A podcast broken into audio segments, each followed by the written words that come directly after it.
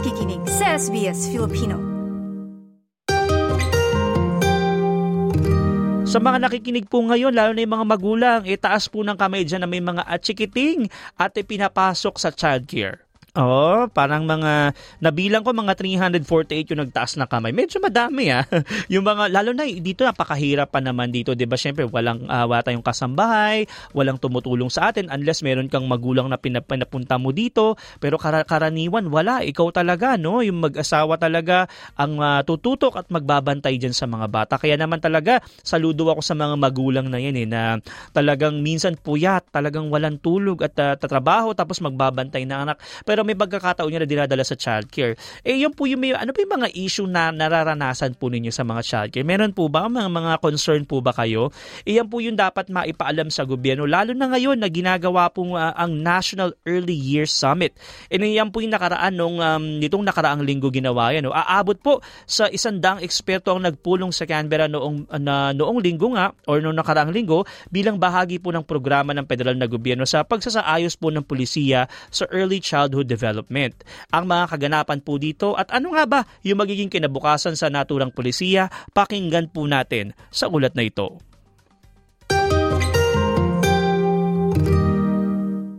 Nais ng pamahalaan na magkaroon ng mas maayos na serbisyo para sa mga bata, gaya ng mas maayos na suportang pang-edukasyon at pag-intindi ng kapakanan. Kalakip nitong maayos na koordinasyon sa pagitan ng programa ng gobyerno, pagpopondo at pagbabalangkas na makakaapekto sa early childhood development. Pinagsama-sama ang mga eksperto sa industriya upang makabuo ng bagong pambansang strategiya para mapag-iba yung sitwasyon sa pag-aalaga ng mga sanggol hanggang sa limang taong gulang. Ayon kay Social Services Minister Amanda Risworth, ang National Early Year Summit ang simula ng proseso upang makabuo ng solusyon. We want to generate ideas from this room which will help develop our strategy and form a solid basis for our discussions at roundtables with parents and families right around the country. After all, parents and families, and of course children, are the key part in this journey.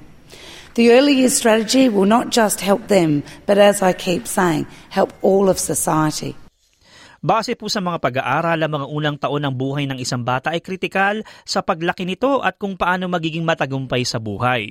Lumabas sa 2021 Australian Early Development Census na sa unang pagkakataon, simula 2009, bumaba ang bilang ng mga bata na sa tamang development sa limang domain, kabilang po dyan ng physical health, social competence, emotional maturity, language and cognition, at age-appropriate general knowledge. Aabot naman sa 45% ang nakakaranas ng mataas na antas ng developmental vulnerabilities o kahinaan sa isa sa mga nabanggit na domain.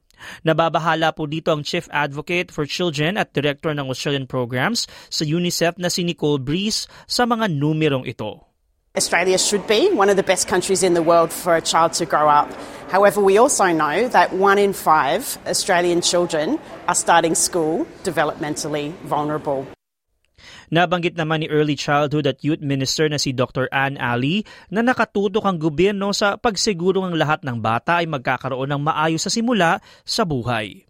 We know that a great early childhood education and care system pays a triple dividend.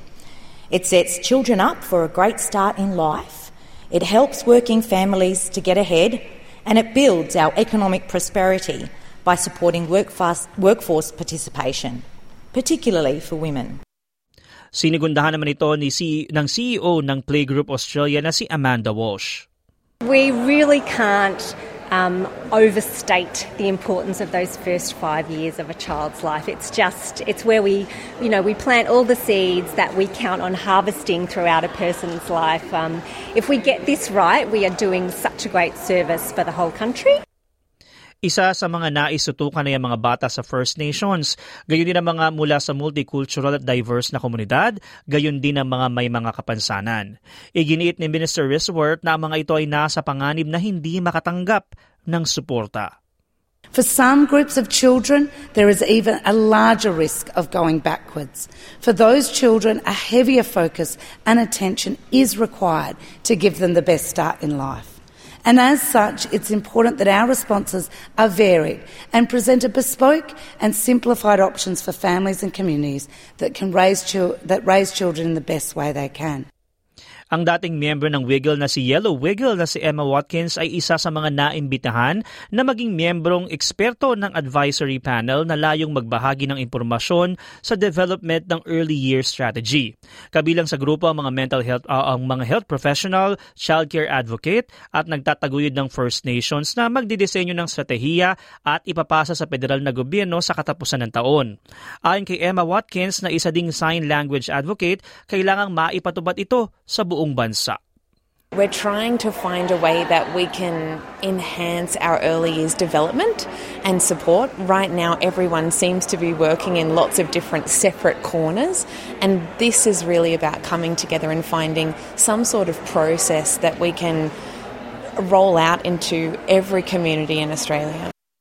Ang ina naman ng tatlong bata na si Melanie Smith ay laging, laging gumagamit ng serbisyo ng early childhood kabilang yung daycare, preschool programs at playgroup ay nagsabing ang sistema po ay maaaring mahirap para sa ilan na magamay. If you know how to navigate the system, if you know where to look, you can find lots of amazing things. There's amazing volunteer organisations that offer play groups for virtually no money. They offer all sorts of um, educational activities. But if you don't know where to look, you feel really isolated and you feel really alone. Ayon naman kay Australian Research Alliance for Children and Youth Chief Executive Officer na si Penny Dakin, importante na maramdaman ng mga pamilya na hindi sila nag-iisa. The experience that most families have as with very young children is, is disjointed. Uh, they don't feel like it's a seamless process from when they find out they're expecting to when their child starts school. And I think what we can expect out of the National Early Years Strategy will be a much smoother, a much more integrated process where families feel connected and supported and held through that whole journey, which will ultimately lead to better outcomes for kids, better outcomes for families and the communities that they live in. Pero giit ng nanay na si Melanie Smith, hindi sana matapos sa summit ang usapin, kundi may mga konkretong aksyon na dapat gawin. Every child can thrive, but are we prepared to pay for that? Because at the moment, a lot of families are barely surviving, and I would actually like to see them come to the table with not just a plan of all these wonderful ideas, but how are you going to connect these families? Ang ulat po na ito ay ginawa ni Samantha Benyak Brooks para sa SBS News na isinalin sa ating wika at isinalaysay ng inyong lingkod, TJ Korea, para sa SBS Filipino. Nice yung bang makinig na iba pang kwento na tulad ito? Makinig sa Apple Podcast, Google Podcast, Spotify o sa iba pang podcast apps.